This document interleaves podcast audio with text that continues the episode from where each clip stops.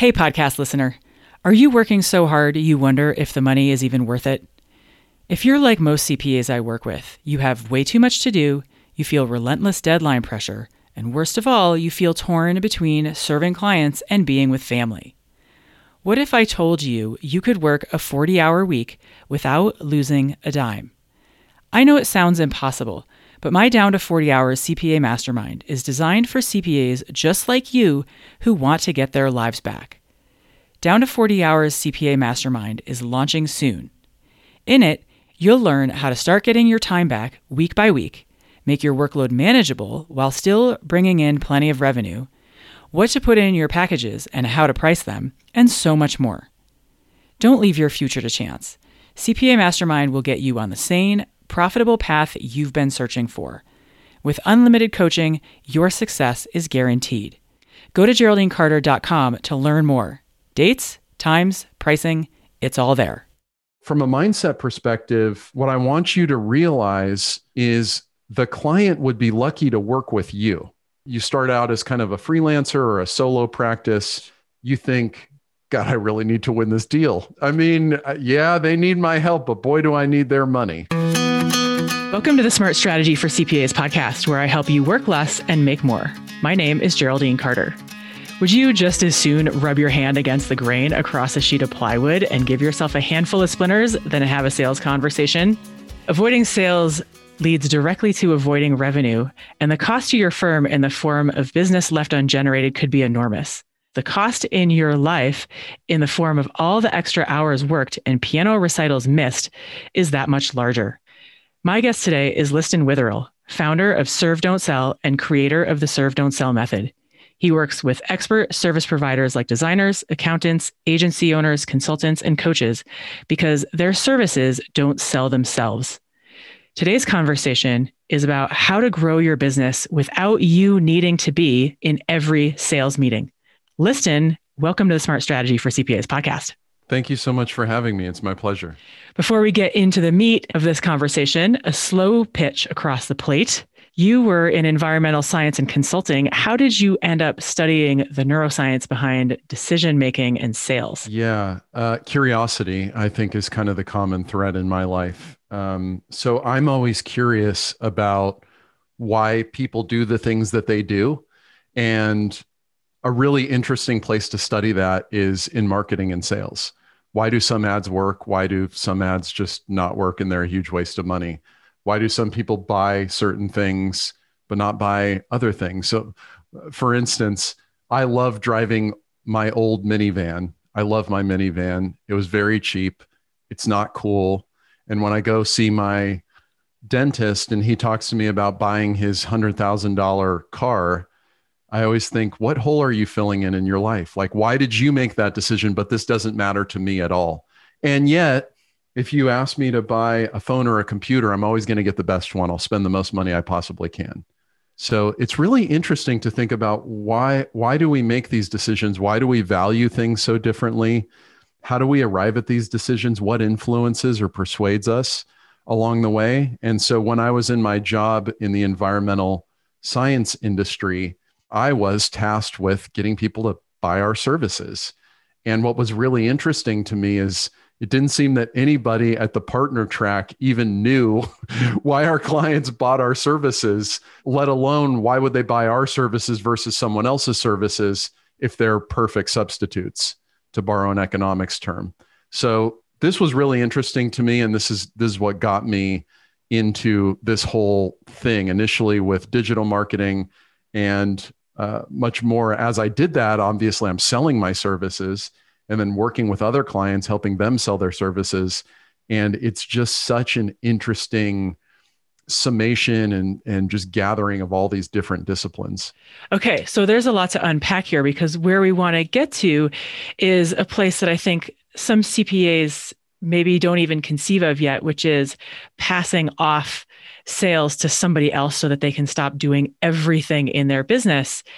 And yet, where I think a lot of folks are is still not fully understanding the depth of why their clients buy from them. Yeah. So let's dig into that one. When a business owner comes to a CPA and says, hey, my books are a mess. Can you help? The CPA is likely to think, yep, we can take care of your books, we can clean up, we can even do your taxes. But the business owner is probably thinking about a bunch of other things. So, what is the business owner really buying? Well, we don't know until we ask. So, in that situation, if you, dear listener, were my client, I would say, don't respond by saying, yes, we can clean up your books. Respond by saying, why do you think your books are out of order? What's that doing to your business? How are you feeling that? What what is what else does that affect? In all of these cases, there's something else that we're buying. So I love to give the example of Roundup, um, the weed killer, right? So why do people buy Roundup? Well, on the surface, to to kill weeds. But why does anybody care about killing weeds in the first place? Well, generally, there's a few reasons, but one of them is recognition. They want to take pride in their house and feel like it's you know i'm someone i'm fulfilling my identity. I'm someone who takes care of my house and there's no weeds. Maybe it's competition right? I have the best most awesome house on the block. Maybe it's affirmation from their neighbors who comment on it when they walk by. There's all these different reasons right? All of this is baked into a $5 product. And similarly with whatever you're selling as a as a CPA firm right? Whether it's just bookkeeping or compliance or tax rebates or on and on and on. There's all these different service lines you can offer. Maybe it's business consulting. Your client is buying something else, and often it's certainty, um, which the flip side of that is reducing risk, right? To just set it in the opposite way. And so, what risk are they trying to reduce? What clarity are they trying to get? Sometimes it's around hiring. This is a big driver for having a CPA firm, right? I go to them and say, My books are a mess. I feel like we're getting busy. I don't know if I can afford to hire anybody. Can you help me figure this this out, right? So I can know each quarter what what my books should look like. How do I invest in sales and marketing? How much can I invest in my employees? So maybe the irony here is often when someone comes to a CPA firm, they're struggling with the same things that the CPA firm is struggling with internally. And one of the ways they get to solve it is by having the CPA firm giving them more clarity in their books. So that's where I would start is really understanding what is going on with this person before you get into the, you know, okay, we'll do your books. You know, if you went to the doctor and you said, you know, I'm having some chest pain. I want a triple bypass. they wouldn't say, okay, lie down on the table. We'll get it started. right. They would say, why do you think you need a triple bypass? What kind of pain have you been experiencing? How long has this been going on? On and on and on. And as service providers, for some reason, we don't treat ourselves with that same level of acumen and expertise, but we have that. And so we want to start by, really determining what's going on, um, which is what I call finding the pain. No pain, no change. So, yeah, you can do the books, but if you just say, yes, we can do the books and say, here's the price, how are you different than bench.co or any other variety of CPA options out there that are direct substitutes for bookkeeping? That's not the way we want to approach this. And certainly, if you miss out on assessing the full extent of the pain, you're missing out on the problems that you can solve and the value that you can provide. And charging premium pricing, which is what we all want to do. Yes, so that you don't have to work so hard for the money that you're making. Exactly. So, what else do you think are service providers, and in this case, accountants and CPAs, missing when it comes to the sales conversation? Well, that's a big question. I think a lot, but I one place that I try to focus with all of my advice is I think mindset is important, but it's very hard to give someone a new mindset. What I can give you is a set of behaviors that you can mechanically execute. So let me just touch on both of those. For mindset, I think the biggest thing that we're missing is I hate using the dating analogy, but it is so apt, right? Because there's this like getting to know each other period. And do I trust you? And are you someone who's going to do what you say you're going to do? Which almost entirely comes through consistency and signals of trust. From a mindset perspective, what I want you to realize is the client would be lucky to work with you. So let's start there, right? So, one thing that a lot of us do wrong, and I, I know because I've been there, as a, you start out as kind of a freelancer or a solo practice, and you think, God, I really need to win this deal. Yeah. right. I have to. I need this business. Oh my goodness. I mean, uh, yeah, they need my help, but boy, do I need their money. And starting with that mindset is a real mistake because you're sell- you're sending signals of desperation to the other person, which will be translated subconsciously as an indication that maybe your firm's not that much in demand or maybe you need this a little bit too much, right? And so, what I would say to you, and of course, one way to fix this is having more opportunity than you can service. And then you have no problem just being confident in every situation. But from a mindset perspective, what I would say is just internalize, and this is going to take months or even years, internalize the idea that your clients would be lucky, lucky to work with you. And if you don't actually believe that, I want you to ask yourself why. Maybe you aren't really delivering as much as you think you should be. Well, that's going to translate in the sales process. That's going to be a real problem, right? So, asking yourself what is it that you give to clients why would they be be lucky to work with you and then start building out some of those infrastructural um, advantages that would make you more confident in the process secondly you asked I mentioned about behaviors the one thing if you do nothing else after you listen to this podcast here's a one thing i would recommend that you do always start your meeting with an agenda and always end your meeting with next steps. And those always come with agreement. Here's what I mean by that.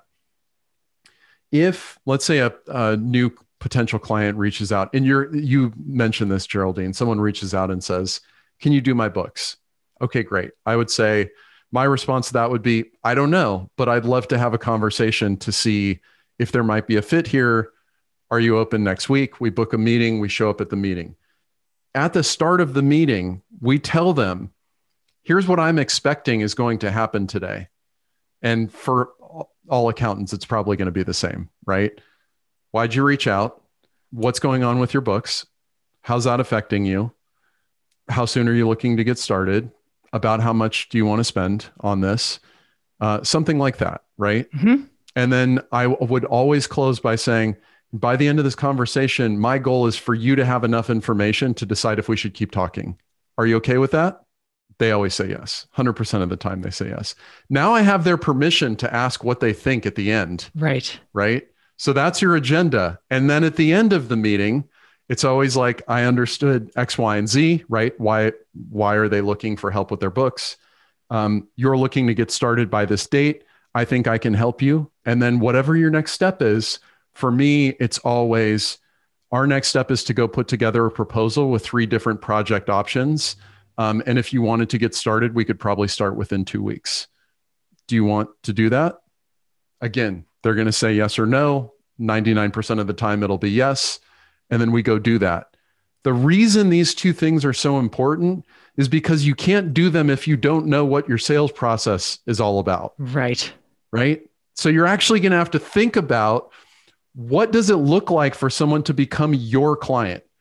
And this may sound like a lot of work to some listeners, but I would just implore you to think about the last three to five clients you got.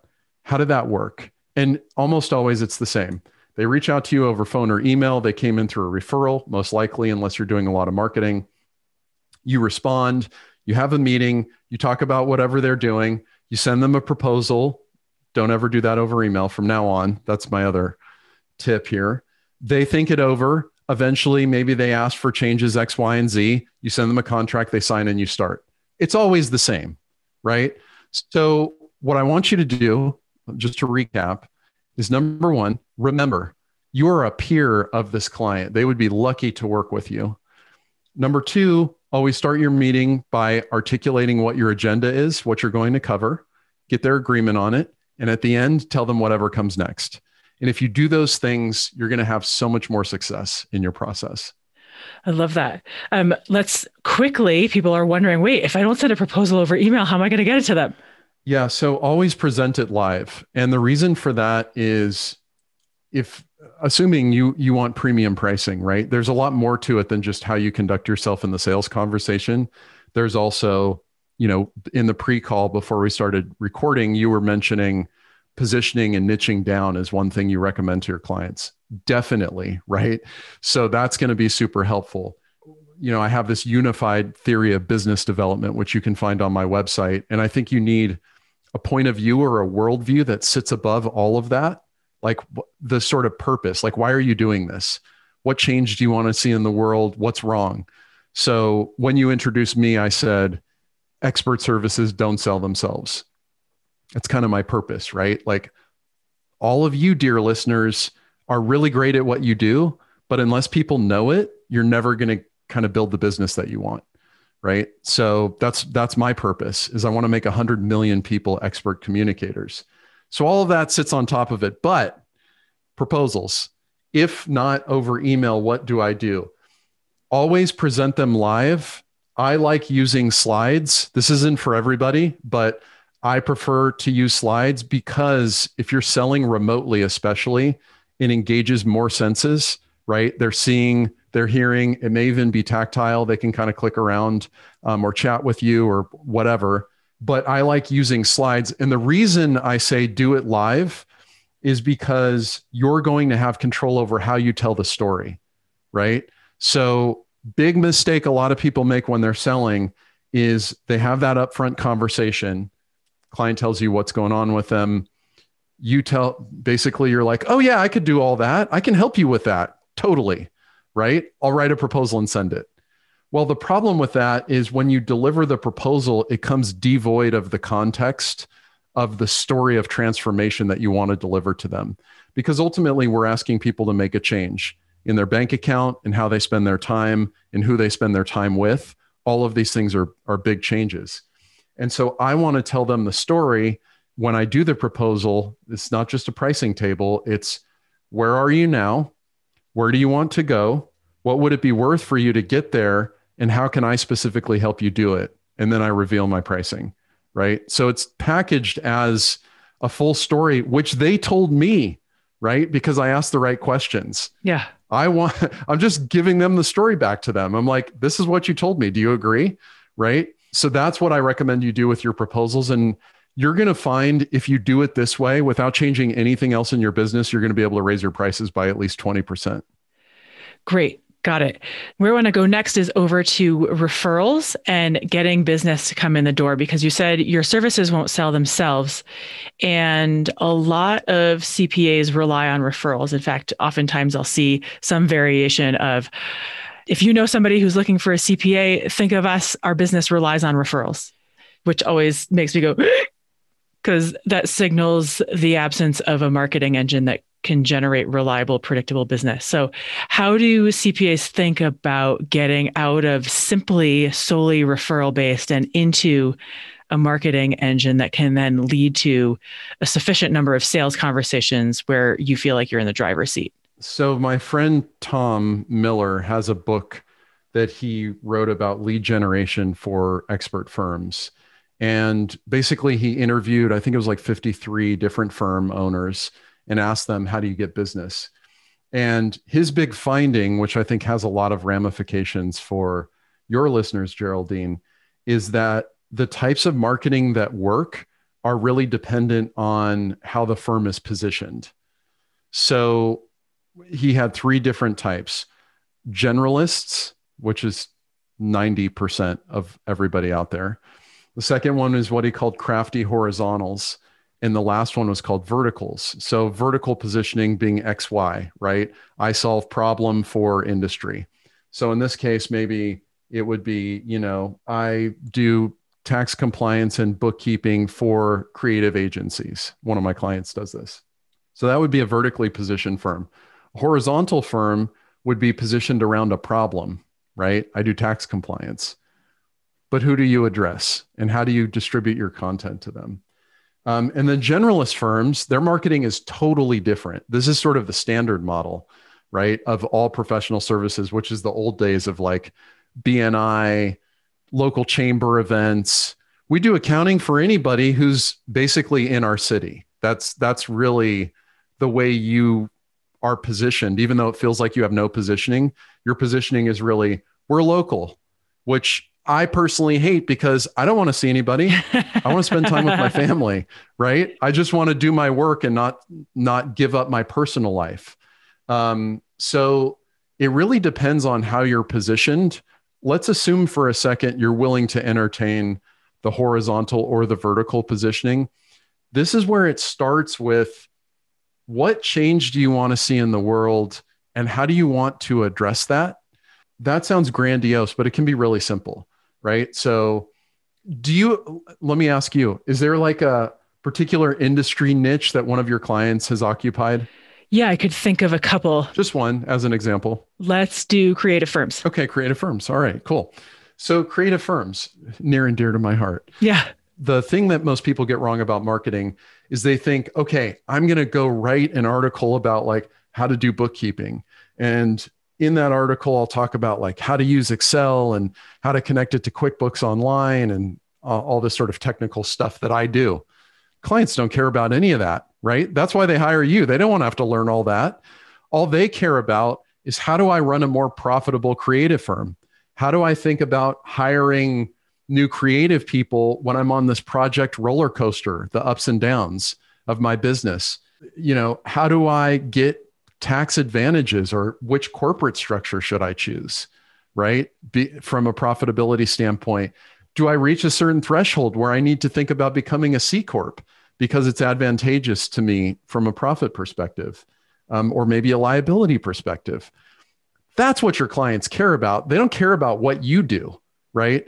So if you want to get started, one of the easiest things to do is just reach out to like three to five of your best clients and ask them, what are you struggling with? Like when I deliver the numbers to you every month, what's the first thing you do? What do you do with them? How do you interpret this information? What decisions do you need to make?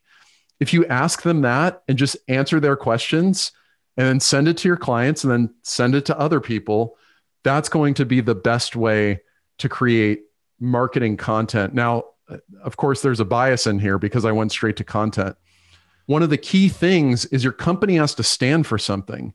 You can't just be, you know, the best bookkeeper because the salesperson isn't the best bookkeeper. Now you're going to have to develop a totally separate brand for them. Whereas if you separate out yourself from the business and you make decisions about what is this business, who is it for, and what does it stand for, the best way to do that is through creating content, which is a form of intellectual property. And now other people can go tell your story. So that's what I recommend you do to get started with marketing. Okay, I love that. I do want to go over to the this idea of how do you begin to get sales off your plate because so many CPAs are way too busy. And across the board, across my clients, I see them holding on to tasks and duties and roles that they need to let go of in order to free up time. A lot of them think that as the owner of the company, they should be the one to handle sales. So, what needs to change in their thinking, and how do they begin to go about delegating the sales conversation? So, a couple things, right? Um, number one is to stop thinking about sales as a monolith. It's not a single activity, it's a collection of lots of different things. And you just probably haven't taken the time to write down all the complicated bits that need to happen. So, that's the first thing is just treating sales is like another project you do, right? My guess is if you're delivering monthly to clients, at least you should have written down somewhere what is that delivery process? What are the 20, 30, 60, 80 steps that we need to go through every time? Sales should really be the same way, right? The second thing is you don't have to outsource everything at the same time. So I'm going through this process. I'm um, right now part time, as of this recording, head of growth at a creative agency called Goldfront. And one of the things we looked at initially was what are all those different steps? And where does the owner need to be involved? And then really question that right? Oh he he has to be here. And then we'd go well why? Right? This relates to the third thing that i recommend you do immediately.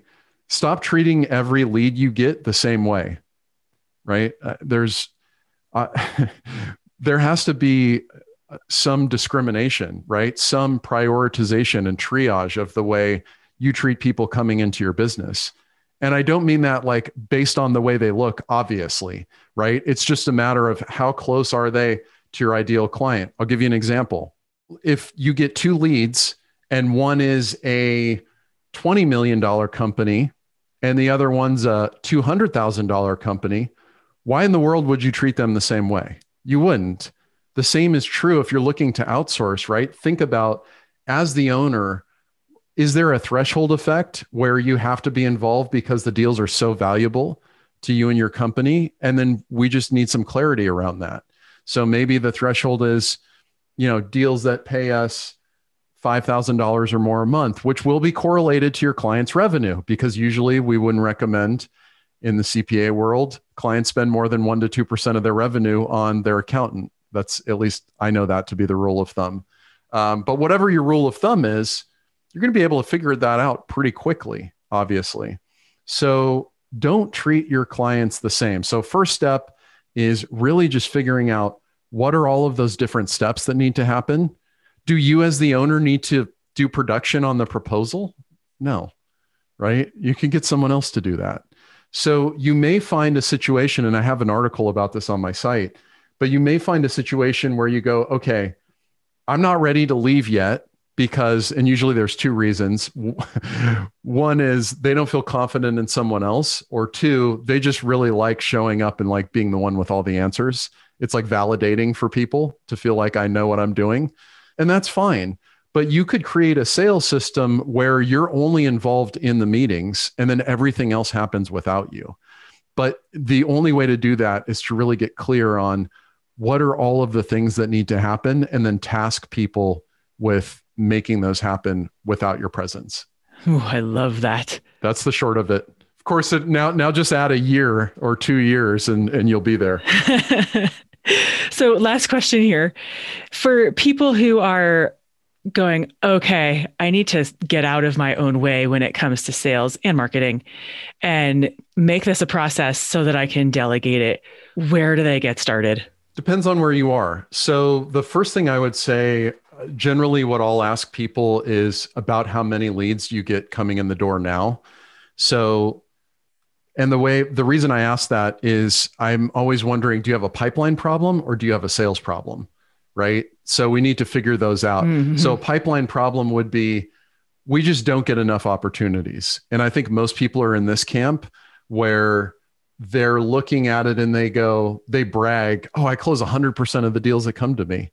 And I was like, that's a problem, right? You should be you should be able to walk away from deals, or you you know you should take risks with deals that you're not sure will close.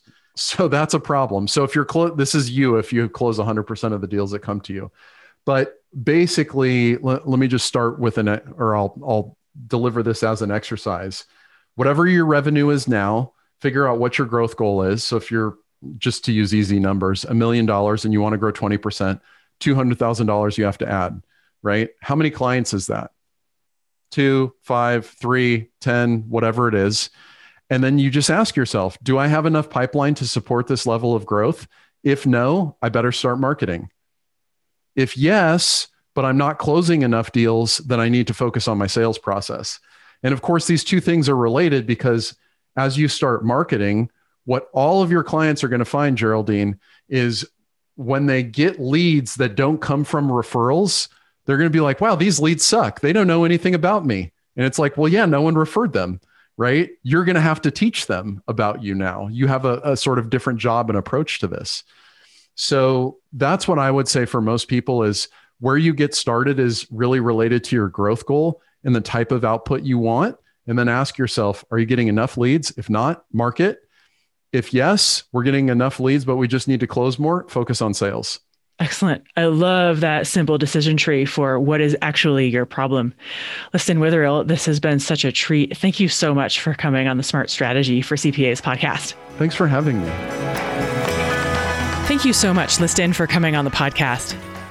What stood out to me is the line Don't think of sales as a monolith.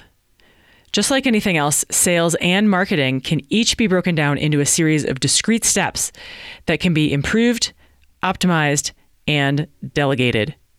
If you want to know more about Liston, check out his website, servedontsell.com. For other episodes on sales, you can also check out episode 128 with James Ashford and 132 with Deb Angelitta. Now, the next time someone asks you if you can clean up their books, instead of delivering a knee jerk, of course, I'd love to. Instead, head on over to my website and subscribe to my daily list for a bite sized drip of actionable advice that will change your accounting practice. You can find that at shethinksbigcoaching.com. All right, that's it from me. Have a great week.